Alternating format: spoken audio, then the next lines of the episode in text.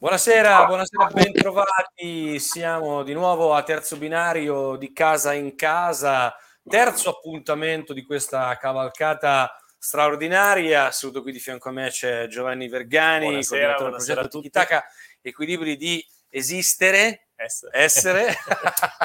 perché noi eh, giochiamo it's joke, la sbagliamo, la sbagliamo sempre così. Allora, oggi, dicevo, siamo al terzo incontro, terza puntata, terza tavola rotonda familiari e fratelli tra amore e autonomia. Mi sembra un tema assolutamente importante. Io direi di presentare subito i nostri ospiti e poi abbiamo, stavolta me lo ricordo, una sorpresa, una poi sorpresa. Diciamo, diciamo adesso. Una volta che me lo ricordo mi avete cambiato esatto. anche le carte in tavola, ma non importa. Allora, quest'oggi abbiamo con noi Andrea Dondi che è uno psicoterapeuta. Grazie Andrea per essere con noi questa sera, questa tavola rotonda. Grazie grande piacere averti con noi.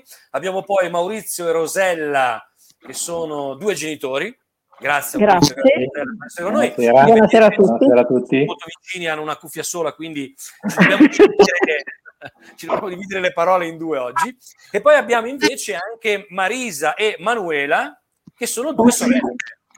Buonasera. Buonasera. Buonasera. Grazie anche a voi per essere qui. Allora, Vergani, familiari allora, eh, Greg, permettimi di dire che, non so, stasera sono particolarmente felice perché, intanto perché abbiamo tanti ritorni positivi di queste puntate, oltre alle visualizzazioni, ma anche proprio di persone, di familiari, operatori che comunque ci stanno chiamando e che sono contenti di questo percorso. Ma poi perché il percorso non è stato solo, non è solo le puntate in diretta, ma è stata anche l'occasione per fare momenti di approfondimento per le persone con le persone con disabilità, con familiari. Settimana prossima lo faremo anche con un gruppo di operatori. E, e, e quindi la sorpresa di oggi è che partiamo proprio dai diretti interessati. Oggi la puntata di oggi è chi vive in, in prima linea appunto l'esperienza di abitare. E iniziamo con un video che ci racconta proprio dal punto di vista delle persone con disabilità che stanno facendo delle esperienze sull'abitare. Allora abbiamo questa, quindi questa sigla particolare, ne approfitto, scusa Giovanni, prima di far vedere il video, per ricordare che naturalmente eh, di casa in casa eh, discende, deriva in certo, qualche modo dalla, dal, tavolo, dal tavolo dell'abitare, dell'abitare in Fondazione Monze Brianza, Rete Tikitaka, Tikitaka la Piramide, eh, il Consorzio Brianza, Desi Brianza. Desi Brianza, per cui insomma è un, veramente un agglomerato di attività e di enti importantissimi.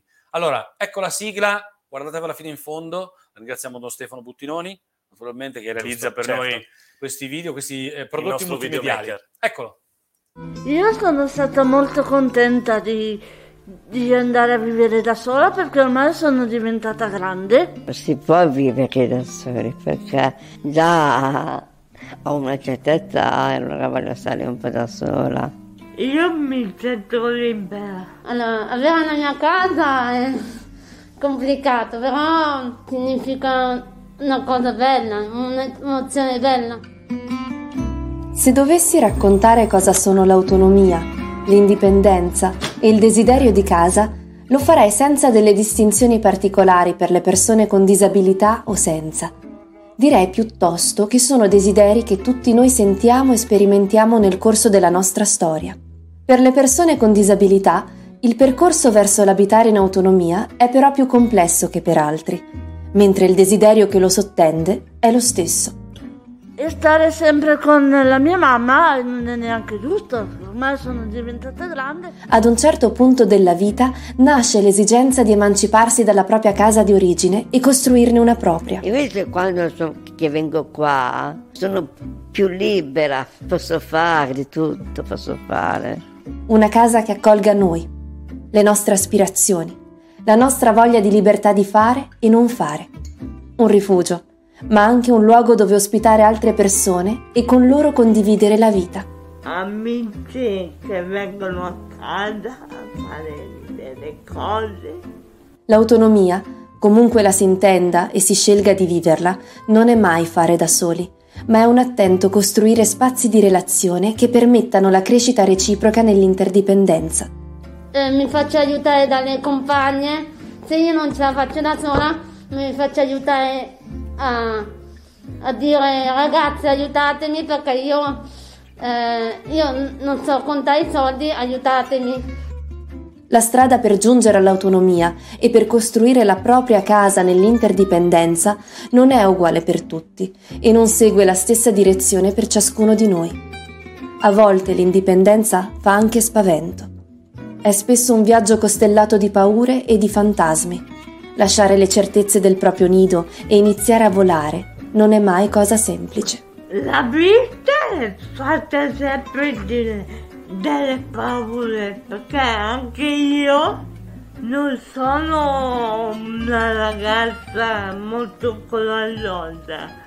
A volte la strada verso l'autonomia è un passaggio lento, graduale, costante, costruito nel tempo a piccoli passi, accompagnati ad accostarsi all'ignoto, al diventare grandi, a scegliere e anche ad essere sostenuti nei momenti più delicati. Beh, in compagnia mi piace, sì, ma da quando non c'è più mio papà, devo già stare con loro. Questo viaggio è comune a tutti. Attese, sogni, timori, batticuori e tentativi, ma anche qualche salto verso l'ignoto e il brivido come solo le novità sanno dare. Perché quando noi andiamo a un negozio, ognuno sceglie l'abito de- che, che gli piace. Serve capacità di ascoltare i desideri delle persone, coniugarli con le loro storie e i progetti di vita. Io sono contento perché vivo da solo e sono grande. Per bisogni complessi bisogna evitare che si costruiscano risposte parcellizzate, affrettate o banali. Oggi proviamo a immaginare a costruire un abitare che sia a misura di persona, che sia davvero casa, che accolga e che sia altrettanto aperta e capace di radicarsi sul territorio affinché la persona con la sua casa ne possa far parte ed esserne riconosciuta. Che hai le chiavi e, e ti dici ma eh, questa casa è mia. Solo così il desiderio di casa diviene davvero un diritto per le persone con disabilità, rompendo lo schema di qualcosa che accada irrimediabilmente o per urgenza. Cucinare e imparare tante cose che, che non riusciamo a fare. Oggi abbiamo la voglia di costruire delle reti di coprogettazione e non solo con il territorio in quanto luogo di reciprocità e di riconoscimento, ma anche tra operatori, servizi e famiglie. Le famiglie, infatti, vivono spesso forti preoccupazioni per l'uscita di casa dei loro figli, ma sono anche custodi di un patrimonio di conoscenza insostituibile e possono diventare parte attiva nella costruzione dell'abitare del proprio caro solo se fatto con calma e disteso nel tempo. Ciao Elisa. Allora giù. Marina. Anna? Nadia. Luca. Allora, eccoci qui, bello, veramente molto bello, ringrazio ancora Stefano, no Stefano. Eh, tra l'altro vi faccio notare che in piena zona gialla i protagonisti di questo video erano tutti con la mascherina, ligi al dovere, veramente bravissimi. Allora, Giovanni Vergani, prego. Ma allora, per partire e dare subito la parola ad Andrea che ci può in qualche modo introdurre in questo tema delicato, appunto, che che è, il ruolo anche dei familiari dentro questi percorsi, mi veniva da riprendere alcune frasi che, eh, che le persone con disabilità, che donne e uomini che stanno vivendo questa esperienza han, hanno citato all'interno di questo video. Cito, si può vivere da soli, mi sento libera.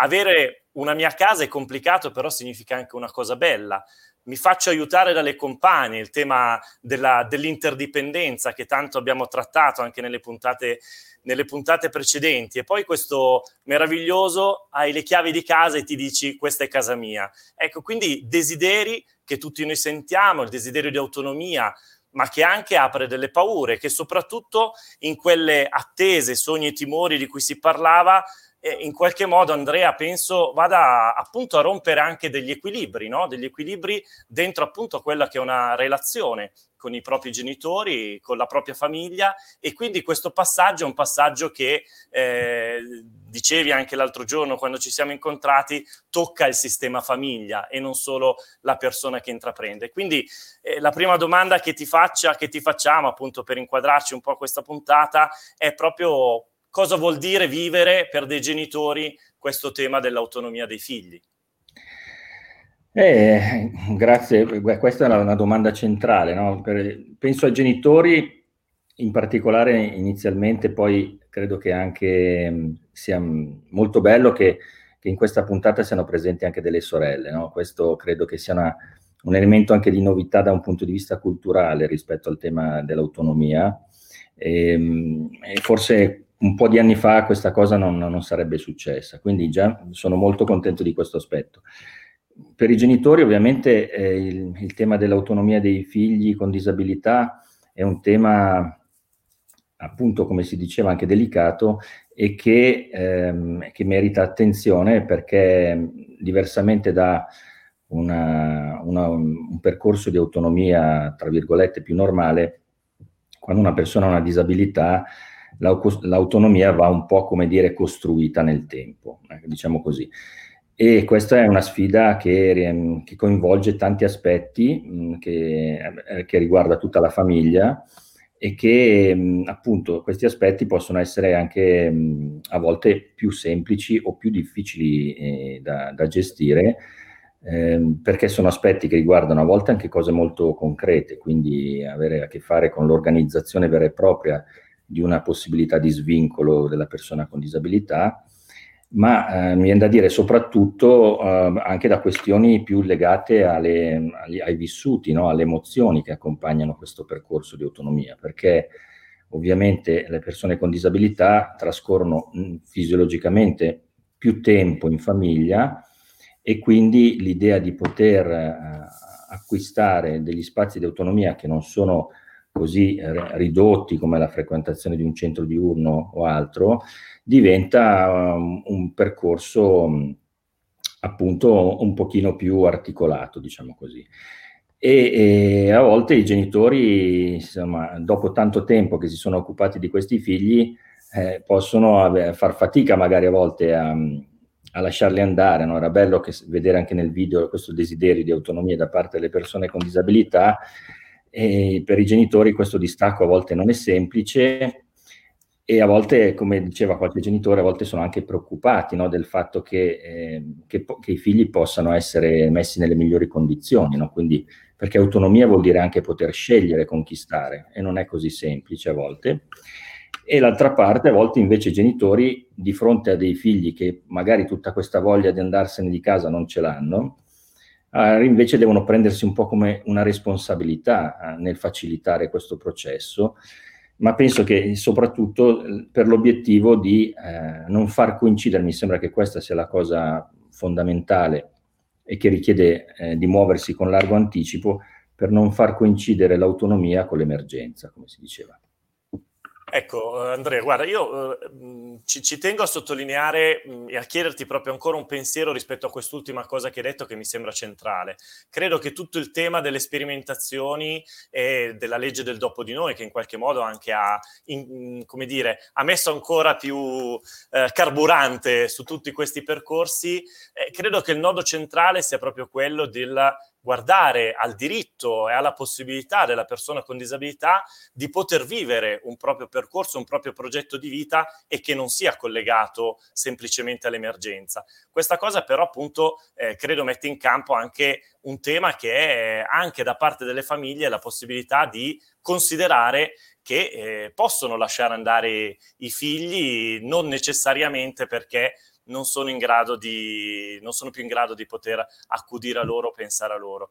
Credo che questo sia un passaggio fondamentale, ma questa cosa può mettere in campo anche qualche forma di in, magari di senso di colpa o comunque del non sentirsi eh, pronti anche a lasciare, a lasciare, andare i figli?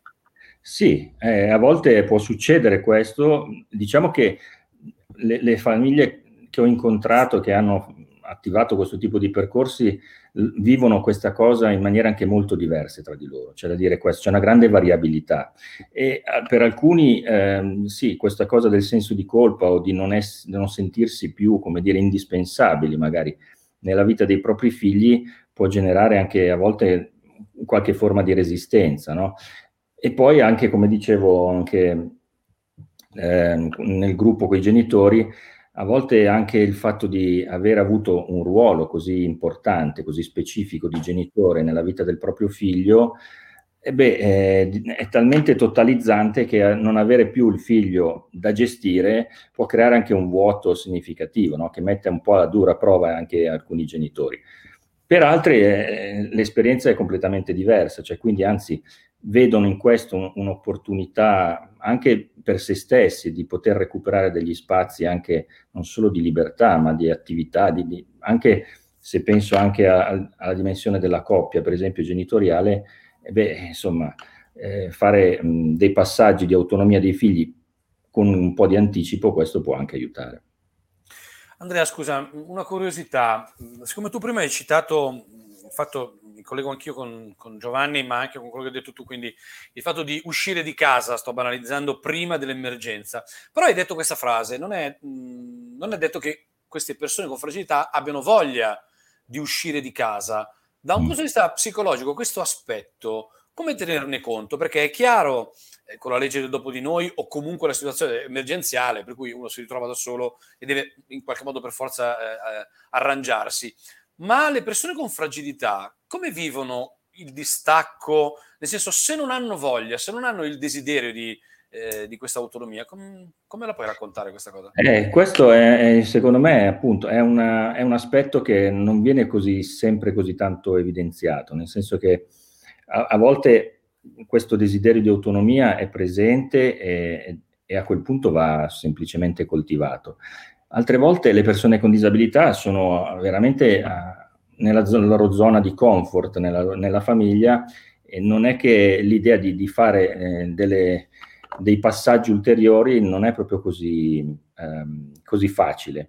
E, ne, e non neanche hanno tutta sta voglia, magari, perché questo a volte comporta delle fatiche aggiuntive, delle sfide in più, avere a che fare con i pari che non sono i genitori, che magari te la danno vinta no? un po' di più di volte, e quindi questo può essere un po' più complicato, ma penso che um, da, nel, dal mio punto di vista la possibilità di cominciare mh, con largo anticipo a creare degli, degli, spazi di autonomia anche più brevi, quindi a, a costruire delle occasioni per poter stare con gli altri, di solito facilita questo, questo tipo di, di, per, di accett- non di accettazione, ma di percorso della persona con disabilità, che è come se trovasse in certo modo sempre più normale stare con gli altri oltre che in famiglia. No? Quindi la mia idea è quella che prima si comincia a, e, meglio è da questo punto di vista. È un po' come quando i bambini non vogliono andare in colonia, no? Poi certo non è mai divertente l'idea, però poi quando ci vai magari scopri che ci sono delle cose anche piacevoli e divertenti e ci vuoi tornare. Sì, credo che questa cosa che hai appena detto, credo che sia anche una delle conquiste culturali più alte nelle quali stiamo andando incontro, no? che è proprio il pensare che eh, il diritto, ma anche il desiderio di vivere delle esperienze anche con naturalezza, perché poi esatto. se questa cosa diventa e fa parte dei percorsi, poi forse eh, i passaggi anche futuri diventano più semplici. Ma oggi abbiamo appunto la fortuna di avere anche de- delle storie, dei racconti, per cui eh, passeremmo la parola a, a Maurizio e Rosella eh, come genitori proprio a portare quella che è stata e che è la vostra esperienza. Quindi toccando uh, questi temi, che cosa significa e vuol dire per voi? Intanto grazie e buona serata a tutti. Eh, sì, abbiamo chiaramente iniziato questo percorso diciamo di autonomia. Giovanna, che peraltro l'avete vista nel video, non ha mai chiesto eh, di andare a vivere da sola o comunque di, di cercare di avere questa indipendenza, però ehm, lei ha sperimentato eh, la palestra, diciamo, eh, dell'Iride e, eh, e, gradisce molto in realtà eh, l'andare in appartamento, infatti sta un po' soffrendo il fatto del, di questo lockdown che ha, ahimè, bloccato questo, questo progetto e ogni tanto lo chiede, dice ma in appartamento quando ci andiamo ancora? E quindi, vabbè, insomma, adesso aspettiamo tempi buoni. E, e quindi niente, per cui ci siamo arrivati così, eh, noi ci siamo affidati alla, alla cooperativa, eh, sono persone sicuramente che hanno un'attenzione incredibile per, per i nostri ragazzi e, ehm, ed è nato questo questo progetto, questo grande progetto della casa in rosa eh, che stiamo portando avanti ormai da quanti anni? Un paio d'anni, eh? è nato un paio d'anni perché sono dei passi veramente molto, molto lenti e molto, molto lunghi. È nato diciamo che il primo embrione è stato casuale, nel senso che una sera siamo andati appunto all'Iride e avevano mh, mm, presentato il progetto che hanno loro di, eh, di, acquistare appunto gli appartamenti in questo stabile che è vicino alla cooperativa dove trasferiranno la casa famiglia e la, la palestra, la casa, la casa alloggio di, che farà la palestra per i ragazzi. E, ed eravamo con eh, altre due mamme perché mh, si è creato questo gruppo eh, naturalmente. Quando hanno, fatto, eh, hanno scelto i ragazzi per fare il, la palestra nell'appartamento era partito inizialmente con un fine settimana eh, poi tirando le somme si sono resi conto che in realtà i ragazzi non vivevano questo come autonomia ma o lei andiamo in vacanza e quindi fine settimana era la vacanza. E, mh, poi a quel punto hanno pensato di fare qualche giorno eh, per capire se i ragazzi sostenevano il fatto di star fuori casa per tanto tempo. Sono partiti due o tre giorni, mi pare, e, e si è formato, diciamo, questo naturalmente, questo gruppetto delle tre ragazze. Come ha detto mia figlia giustamente, eh, si compensano, dove arriva una eh, sostiene l'altra e quindi è un, è un mutuo soccorso. e quindi sono partiti con tre giorni a settimana e poi hanno fatto il passo, hanno spinto più avanti e loro facevano tre settimane eh, al mese. E partivano il martedì mattina il e il venerdì pomeriggio ritornavano a casa. contentissime, devo dire contentissime. A rotazione avevano una ragazza che girava, ma mh, le tre sono partite. Per cui quando il, la cooperativa ha presentato il progetto dell'acquisto della casa, eravamo lì tutte e tre mamme e ci siamo guardate senza neanche parlarci, ma ci siamo capite al volo, abbiamo detto ma perché non pensarci anche noi di a questo punto di acquistare un appartamento per le tre ragazze in modo tale che fosse eh, perché noi avevamo, eravamo stati anche degli incontri con, uh, che ha tenuto Giovanni, mi sembra con, uh, dove eravamo andati, non mi ricordo più, insomma, uno dei, dei era venuto fuori una, un discorso del tipo, questa è casa mia e voi venite in casa mia, quindi siete ospiti, quindi, voi, quindi volevamo che le ragazze partissero eh, pari, eh, quindi che non fosse casa di uno o dell'altro, ma che fosse casa di tutte. E, e quindi chiaramente insomma, è, è stato più laboriosa la, l'arrivare a, a, questa che non è ancora arrivata, siamo ancora nel cammino. Eh. Adesso eh, abbiamo presentato tre mesi fa, mi sembra, l'istanza al, a ottobre in, uh, al Tribunale e quindi siamo in attesa che i giudici, perché sono tre giudici diversi delle ragazze, eh, diano l'ok per l'acquisto della casa. Per cui siamo partiti oltretutto da tre, soli, da tre situazioni diverse. Ehm, una mamma non aveva ancora, cioè una delle ragazze non aveva ancora l'amministratore di sostegno, quindi prima di poter partire con il progetto ho dovuto fare, eh, la mamma appunto è diventata amministratore di sostegno e, e, poi dovevamo capire, infatti siamo andati anche a luglio di un anno e mezzo fa, mi sembra, due anni fa, anche dall'avvocato che c'era la settimana scorsa, sì, Silvia mi pare si chiami, eh, perché eh, dovevamo capire, ci siamo consultati con il nostro avvocato, ci siamo sentiti con lei per capire come si poteva fare eh, per, per, perché potessimo ehm, intestare l'appartamento alle ragazze. Quindi ci stiamo lavorando da un paio d'anni. Adesso diciamo che la burocrazia è sempre complicata, eh, lo sappiamo. Molto complicata. Rosella, ti faccio una domanda eh, intorno all'argomento. Siccome abbiamo parlato con Andrea e ne stiamo parlando con voi e poi ne parleremo anche eh, con Marisa e Emanuela, ehm, i genitori, le sorelle sono, come dire, a diretto contatto con queste persone, con i ragazzi che devono trovare il loro percorso. Però la vita è fatta anche, mi viene in mente, da zii, cugini, nonni, amici, eh, compagni di lavoro. Come vive eh, il, come, dire, eh, come vivono le persone intorno ai ragazzi che, cerca, che fanno questo percorso di autonomia? Ma allora, eh, beh, come lo vivono? Parla tu un po', lo senti?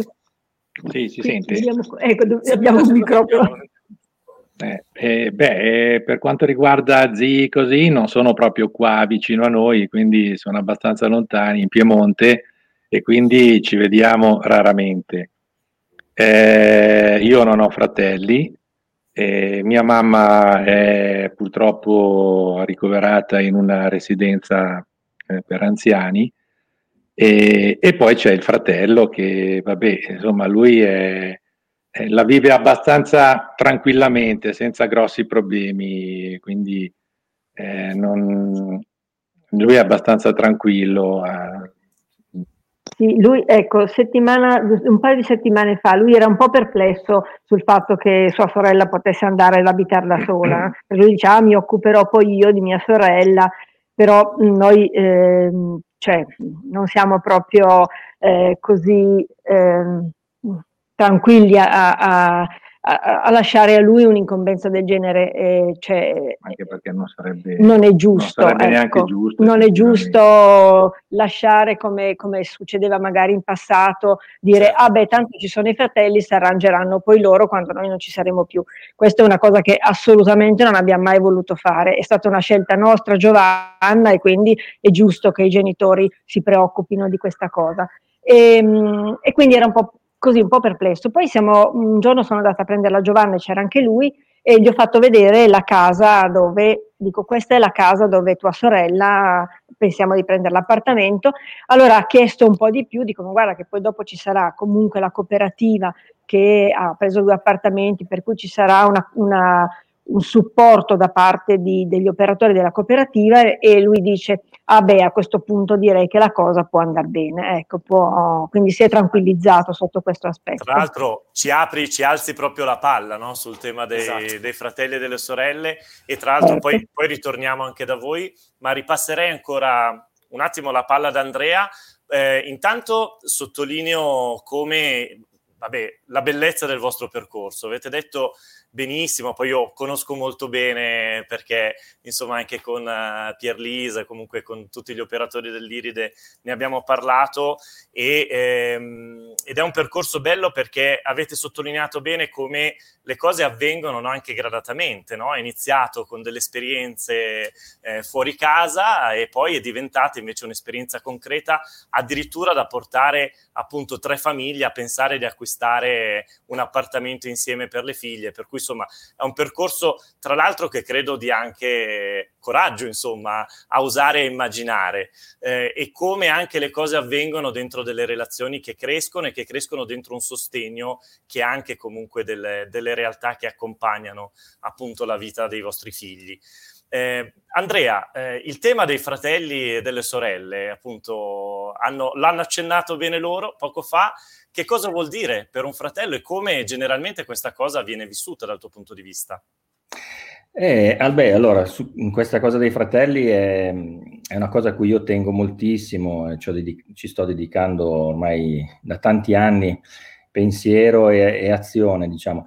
Essere fratello di una persona con disabilità è un'esperienza del tutto particolare, perché diversamente dall'esperienza per esempio dei genitori, a parte il ruolo diverso che, che rivestono, il fratello della persona con disabilità ehm, si costruisce, diciamo, come persona accanto a una persona con disabilità in una famiglia che vive questa situazione, mentre il genitore nella maggior parte dei casi, quando ha un figlio con disabilità, è una persona fatta e finita, no? adulta, quindi con un pregresso completamente diverso. Questo a mio avviso fa tantissima differenza perché crescere accanto a una persona con disabilità è, una, è un'occasione, a volte eh, comporta anche delle belle fatiche, ma è anche un'occasione assolutamente particolare di, di diventare qualcuno eh, con un certo tipo di caratteristiche e, e i fratelli e le sorelle di solito sono anche delle persone speciali da questo punto di vista. Ovvio che invece da parte del genitore questo tema dell'autonomia è vissuto in maniera, a volte, adesso semplifico molto, ma a volte in maniera molto protettiva nei confronti dei fratelli, cioè me ne occupo io, voi non vi preoccupate finché ci siamo noi, a volte all'opposto, come dicevano anche giustamente i genitori, in maniera delegante, cioè allora ci sei tu e io sono tranquillo, no? perché prima o poi insomma te ne occuperai. Ecco, eh, quindi penso che, come spesso succede, la, la, virtù sta nel mezzo, cioè io penso che eh, coinvolgere i fratelli e le sorelle in percorsi di riflessione, in percorsi di, di decisione condivisi sia una buona idea e coinvolgerli a, in modo tale da capire quale può essere il loro ruolo eventualmente in un futuro. Grazie mille Andrea per questa tua introduzione e passerei alla seconda storia della nostra serata, appunto a Marisa e Manuela che sono sorelle di Vilma. Se volete raccontarci com'è la vostra storia. Allora, niente, io sono Marisa, buonasera a tutti. Eh, vabbè, volevo dire una cosa solo così che ha detto anche eh, il signor Dondi, che è vero, cioè noi ci siamo trovate in questa situazione, cioè siamo cresciuti con lei e poi vabbè, quando è mancata la mamma ci siamo trovate in questa situazione di dover gestire la Vilma che non, non, è un obbligo, è una cosa che viene naturale perché comunque c'è nostra sorella, quindi logicamente c'è tanta fatica perché comunque tutte e due abbiamo la nostra famiglia, i nostri figli, però vabbè, abbiamo cercato di, di fare il nostro meglio e devo dire che un grosso aiuto ce l'ha dato la cooperativa dove vivava, che è la cooperativa Il Seme, e, ehm, soprattutto all'inizio, perché anche noi ci siamo trovati così dall'oggi al domani, dover gestire lei, e, insomma, non era cosa, cioè prima quando c'era la mamma, come avete detto, lei non faceva niente, sempre sul divano, tranquilla, la mamma faceva. Quando si è trovata con noi, cioè per un po' abbiamo cercato di fare quello che faceva la mamma, però poi non era possibile perché comunque avevamo la nostra casa, le nostre famiglie, e quindi abbiamo iniziato con appunto, il suggerimento della, di Marianna, della cooperativa, delle ragazze lì, ci hanno iniziato in, praticamente a insegnare, a insegnare a Vilma a fare i vestieri, pian pianino, ha iniziato a fare cioè tutto quello che è una casa a modo suo, magari non perfetti, però non importa, però adesso lei fa tutto, cioè la sua casa la gestisce lei.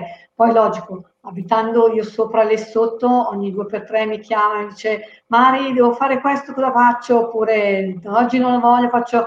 Cioè, eh, lei sa che noi ci siamo, no? E quindi si appoggia comunque molto su di noi. Poi vabbè, per quanto riguarda il mangiare così, mangia con noi perché comunque è giusto che eh, non sia sempre sola, anche se durante il giorno va al seme, però è giusto anche stare insieme a noi, no? Quindi eh, io e lei, io Emanuela ce la dividiamo, alterniamo. alterniamo, esatto, e mangia un po' di qui, un po' di là, intanto sta in compagnia, e però mh, abbiamo cercato di darle mh, il maggior spazio possibile, esatto, per cercare sia per lei che per noi, perché comunque eh, non è così semplice gestirla. Poi come età siamo tutte più o meno della stessa età, di conseguenza dovesse capitare anche un qualcosa di, di drastico, perché purtroppo dobbiamo pensare anche a questo, e di conseguenza eh, era giusto insegnare anche un qualcosa a lei, perché se dovesse capitare un qualcosa a una di noi due, rimane una persona sola e di conseguenza sarebbe ancora magari più complicato da gestire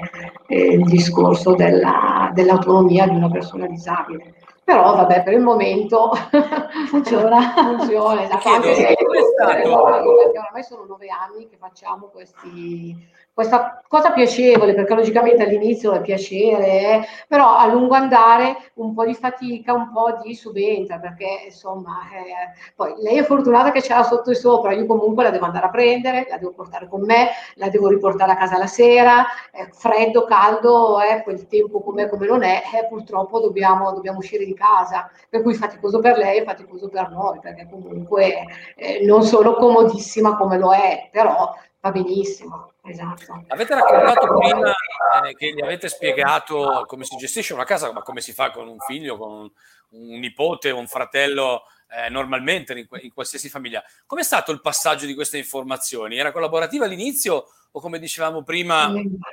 Finché c'era la novità, sì, adesso un attimino ha capito che si fa fatica e ogni tanto bigia, però vabbè, noi siamo partiti con degli schemi anche. Esatto. Capitelli. Esatto, lei è molto schematica, quindi il lunedì doveva fare questo, il martedì doveva fare quello.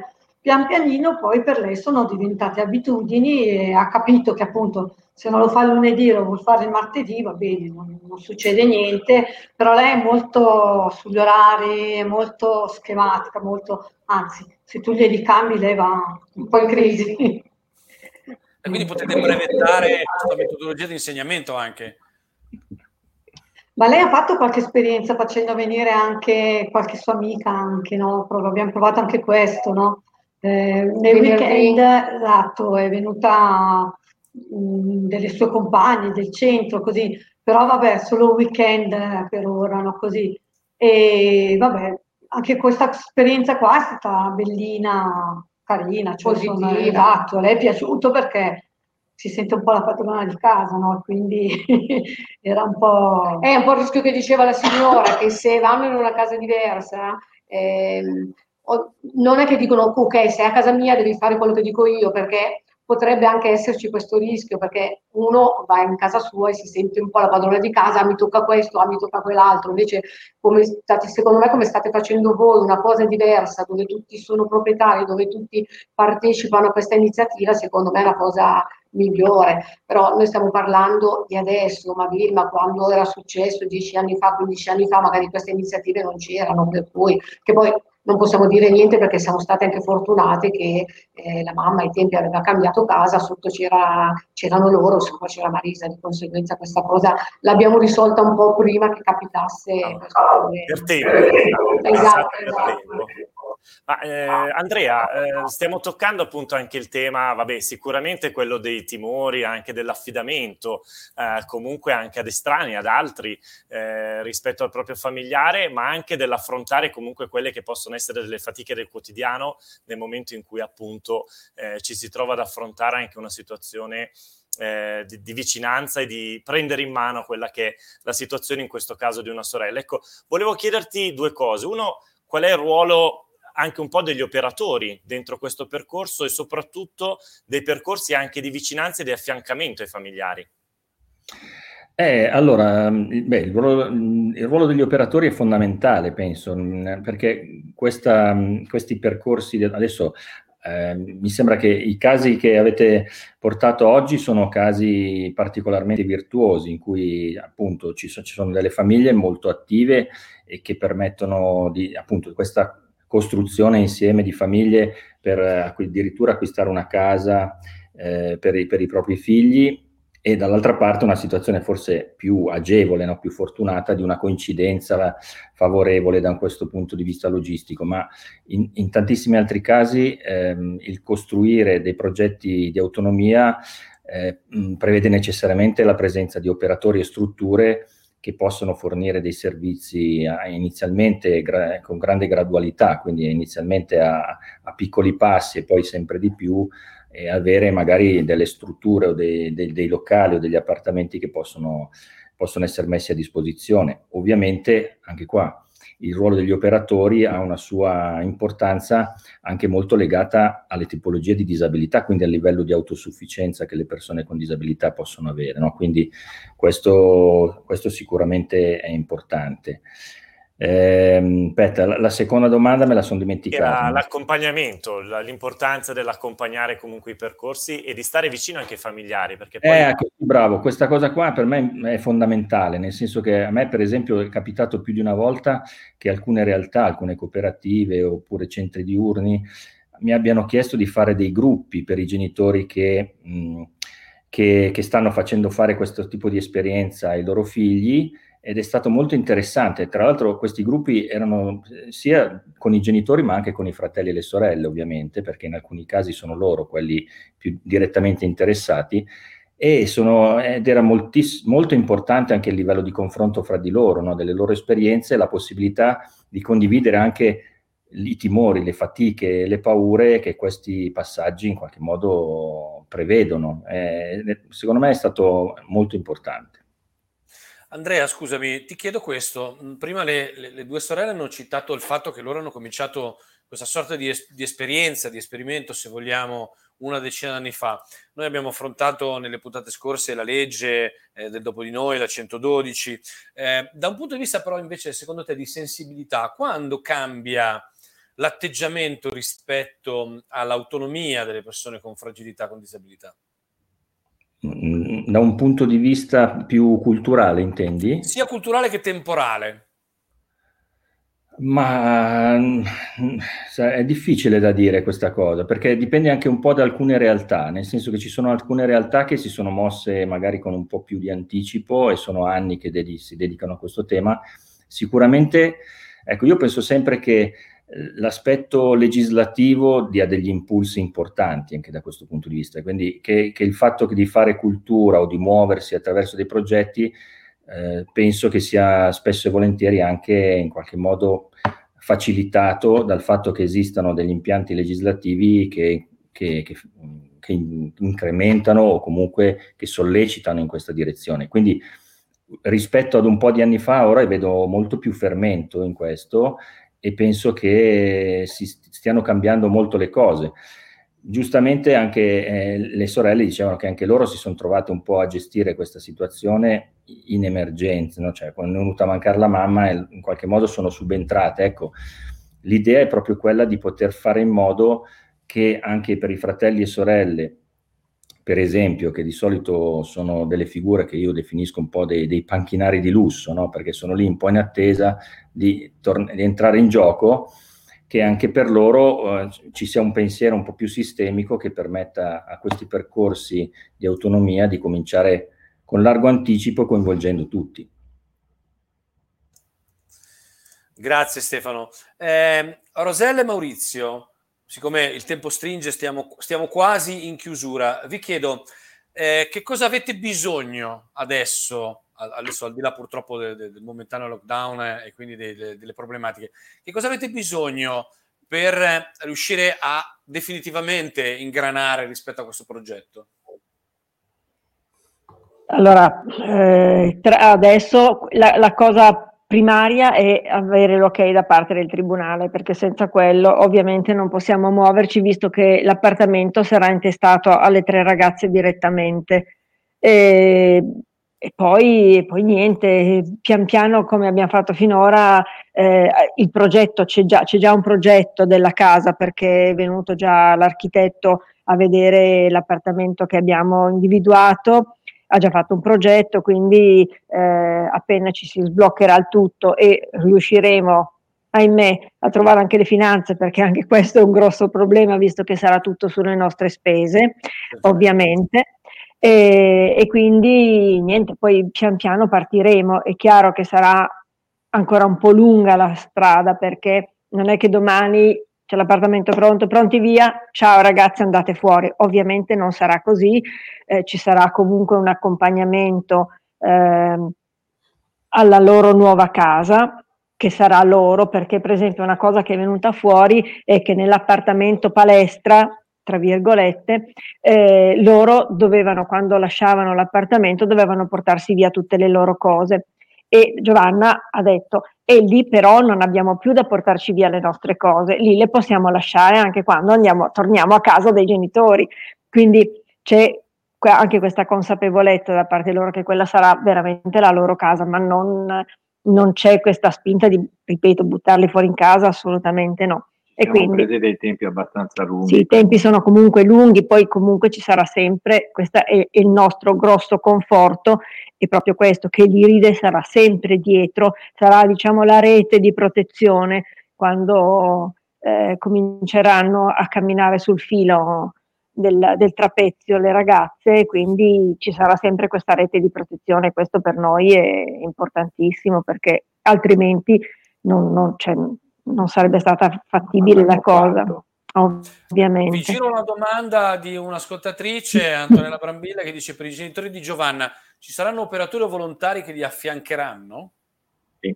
Assolutamente sì, assolutamente sì. Certo. Ci sono il, l'Iride, ehm, garantirà chiaramente adesso eh, il supporto. Anche questo sarà una cosa che dovremo chiaramente mettere giù un documento perché anche questo al tribunale ovviamente serve eh, ma l'Iride eh, avrà sempre una supervisione con le ragazze, assolutamente sì. Grazie. Giovanni.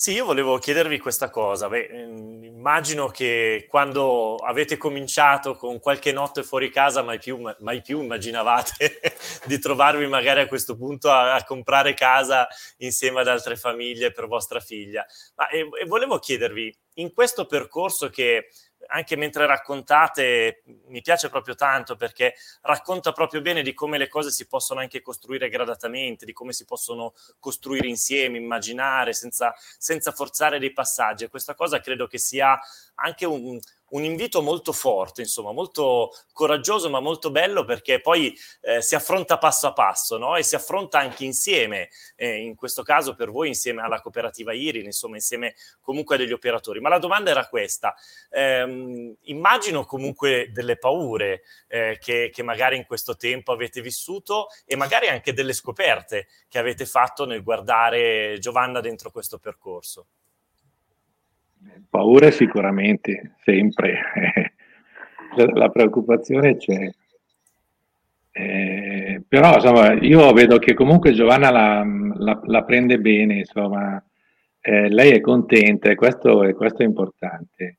È, import- è importante la, la, sua autonomia, eh, capisce che riesce comunque anche con l'aiuto delle altre ragazze di fare certe cose che magari da sola non riesce a fare e, ehm, sì, è lei che, che, ci dà una mano, tutto sommato.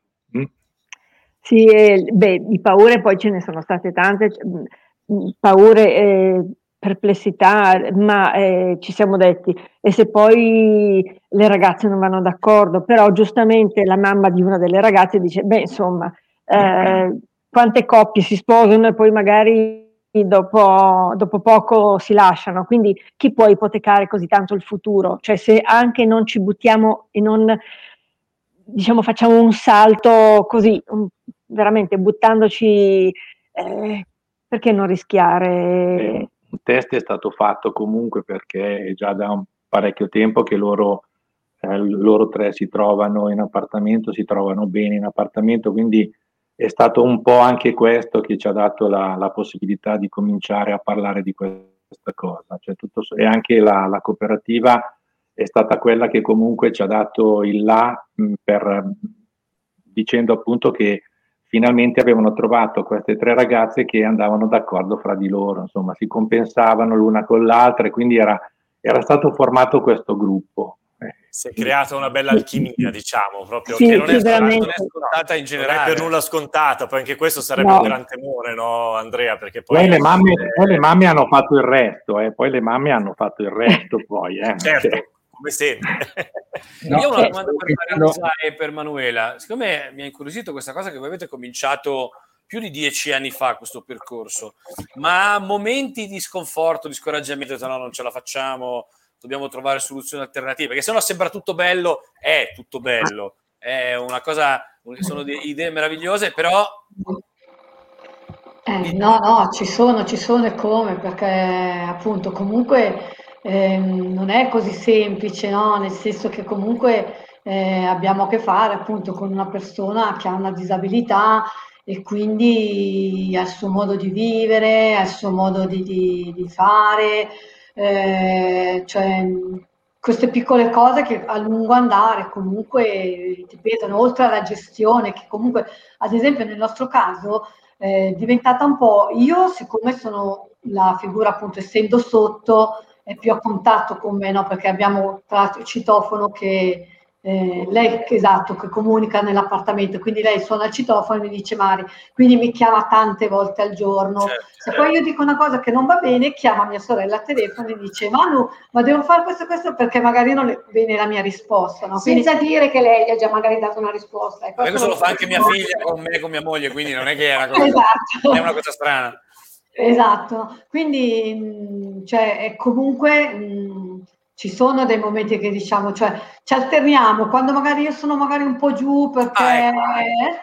lei subentra e magari la tiene qualche volta in più, va da lei, la chiama e viceversa faccio io con lei, quando magari lei ha qualche momento no, poi abbiamo una zia che prima dicevate dei parenti che è molto carina e vabbè, finché si è potuto col Covid, ogni estate, tre settimane ce la porta in vacanza. Ah, quindi sono le nostre vacanze, del, cioè nell'arco dell'anno, quelle tre settimane ci fa un po' staccare la spina per poi riaffrontare l'anno. E quindi grazie anche a lei esatto. riusciamo comunque un po' così insomma non ogni tanto a staccare esatto tra tutti ci supportiamo un po' per uno. La cosa positiva è che siamo in due per cui come diceva lei un attimino ci consoliamo a vicenda certo, perché certo. momenti no capitano. Quindi siete una squadra affiatata anche in questo senso. Eh, fortunatamente andiamo d'accordo per cui. una domanda a te Giovanni forse perché tu magari sei al corrente. Silvia Fontana dice nel Vil Mercatese un progetto per una casa manca non so se tu hai un'informazione e non allora, è la tua nel, zona. Nel Vimercatese in realtà c'è una, una, casa, un appartamento di Cascina San Vincenzo sui ragazzi con autismo che stanno facendo proprio percorsi di autonomia. E, e poi ci sono stati percorsi della cooperativa Iris che, eh, che, ha fatto appunto dei percorsi, tra l'altro in un incontro che abbiamo fatto l'altra settimana con alcune persone con disabilità per approfondire queste tematiche, c'era questa bellissima storia di questa donna con disabilità che raccontava come aver fatto e sperimentato con gli altri un percorso anche di cura verso gli altri, questa cosa l'ha portata ad avere cura su di sé e anche a osare immaginare un percorso che l'ha portata poi oggi a vivere da solo in un appartamento. Eh, mm. diciamo che comunque anche il Vimercatese, così come su tutto il resto della provincia, come citavi tu all'inizio, eh, essendoci un lavoro così importante anche a livello provinciale con la fondazione di comunità, è chiaro che si può comunque andare ad approfondire eventuali percorsi. Va bene, allora siamo quasi in chiusura. Eh, infatti la, l'ascoltatrice che ci aveva segnalato eh, questa domanda ci dice che Marco, presumo che sia il figlio, ha fatto questo percorso okay. con Iris, quindi sì, confermiamo che Vergani è informato sui fatti, quindi assolutamente perfettamente in linea. Allora, direi che siamo veramente in chiusura. Ah, però mi dice, però è finito.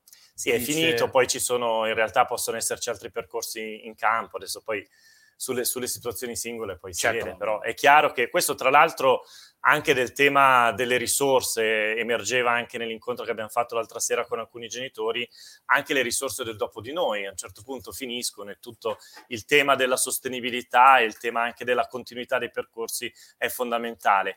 Ma siamo, siamo verso la chiusura. Sì. Io mh, prima di, di, chiudere proprio con un brevissimo pensiero, eh, de- farei dire ancora, Andrea, se, se dovessi appunto consegnarci due parole rispetto a a, a questi percorsi, rispetto anche a, a, questi racconti che abbiamo accolto e scoperto oggi, cosa ci potresti dire? Ma, eh, sono de, de, delle esperienze molto, molto positive, molto buone. Mi verrebbe da dire anche rispetto al tema del... No, I genitori prima parlavano che prima del, del loro progetto di coabitazione, adesso dell'acquisto di una casa, hanno nominato questa palestra. Ecco, credo che eh, sia molto importante in, in, quest'ottica di fare palestra cominciare eh, prima possibile a fare esperienze di, di autonomia, eh, consentire pro- ai figli o comunque alle persone con disabilità per quanto possibile di fare queste esperienze di autonomia. Questo mi verrebbe da dire mh, per il motivo che eh, non, è importante anche fare questo tipo di ragionamento, che l'autonomia non coincide con l'essere da soli, uscire di casa ed essere da soli, ma eh, l'autonomia in qualche modo rappresenta anche la libertà di scegliere le persone anche con cui, con cui vivere, con cui stare anche al di fuori della propria famiglia. E perché questo possa avvenire ci vuole tempo, ci vuole conoscenza, ci vogliono esperienze e quindi mh, per riuscire a, a creare le condizioni migliori di vita per le persone con disabilità, attuare no, de, delle, delle strategie preventive, muoversi per tempo è molto importante. Grazie Andrea, tra l'altro su questa cosa, eh, sempre ripescando in queste bellissime chiacchierate che stiamo facendo in questi tempi, eh, spesso comunque da tante persone con disabilità emerge questo desiderio sì della, del, del, vivere comunque uno spazio proprio con più libertà, ma insieme ad altri. Esatto. Eh, e questo insieme ad altri però comunque è, è un percorso che va costruito. Va costruito. Poi, esatto, che va costruito con calma, per cui davvero io credo che anche una di quelle grandi scommesse e desideri che, che metto anche io sul piatto è che davvero si possa sempre più andando avanti eh, trovare anche che si riesca anche con coraggio a creare esperienze, ma già a partire dai, dai, dai ragazzini, insomma, perché poi eh, così come vale per tutti, come vale per tua figlia, certo, come valso per mio figlio, cioè il poter sperimentare eh, comunque il vivere esperienze fuori casa fin da ragazzi, eh, questa cosa poi consente probabilmente di affrontare anche i temi e i passaggi di vita poi per tempo, no? E col esatto. tempo. Bene, Giovanni, siamo, in, siamo in conclusione. Eh, abbiamo trattato tanti temi anche stasera. Io semplicemente, guardate, ci tengo proprio a ringraziarvi perché è stata una bellissima chiacchierata quella di stasera, bellissimo ascoltare le vostre esperienze. Vi ringrazio tutti, ringrazio anche Andrea. E Grazie settimana prossima toccheremo il tema degli operatori. Oggi si è toccato di quanto operatori e territori possono essere importanti. Rispetto al tema di oggi, eh, spero che resti anche un po' forte questo messaggio che è importante ogni tanto anche saltare un po' oltre la siepe, no? si dice, avere un po' il coraggio di intraprendere dei percorsi perché poi potendoli costruire davvero per tempo, io credo che tanto più in un territorio che sempre di più vuole crescere in sensibilità, eh, si possono provare a immaginare percorsi davvero sempre più vicini ai desideri e ai bisogni delle persone. Allora, ricordiamo l'appuntamento quindi di settimana prossima, che se non sbaglio è l'8, 8 sì, febbraio, 8 febbraio. Eh, dal fare allo stare la dimensione dell'operatore e del territorio. Allora, ringraziamo Andrea Dondi, Grazie. psicoterapeuta, per essere stato con Grazie noi. Salutiamo Rosella e Maurizio che ci hanno raccontato l'esperienza della loro figlia e anche Marisa Grazie. e Manuela che invece ci hanno raccontato eh, di questo dire, progetto innovativo di, di, di, più di dieci anni fa che li ha viste protagoniste insieme alla sorella. Grazie a tutti, è stato un piacere, la puntata è stata come al solito seguitissima e quindi vuol dire che i temi sono importanti, caldi e assolutamente interessanti. Grazie di nuovo a tutti e ci vediamo lunedì prossimo sempre alle 17.30. Grazie, arrivederci. Grazie, Grazie buona serata.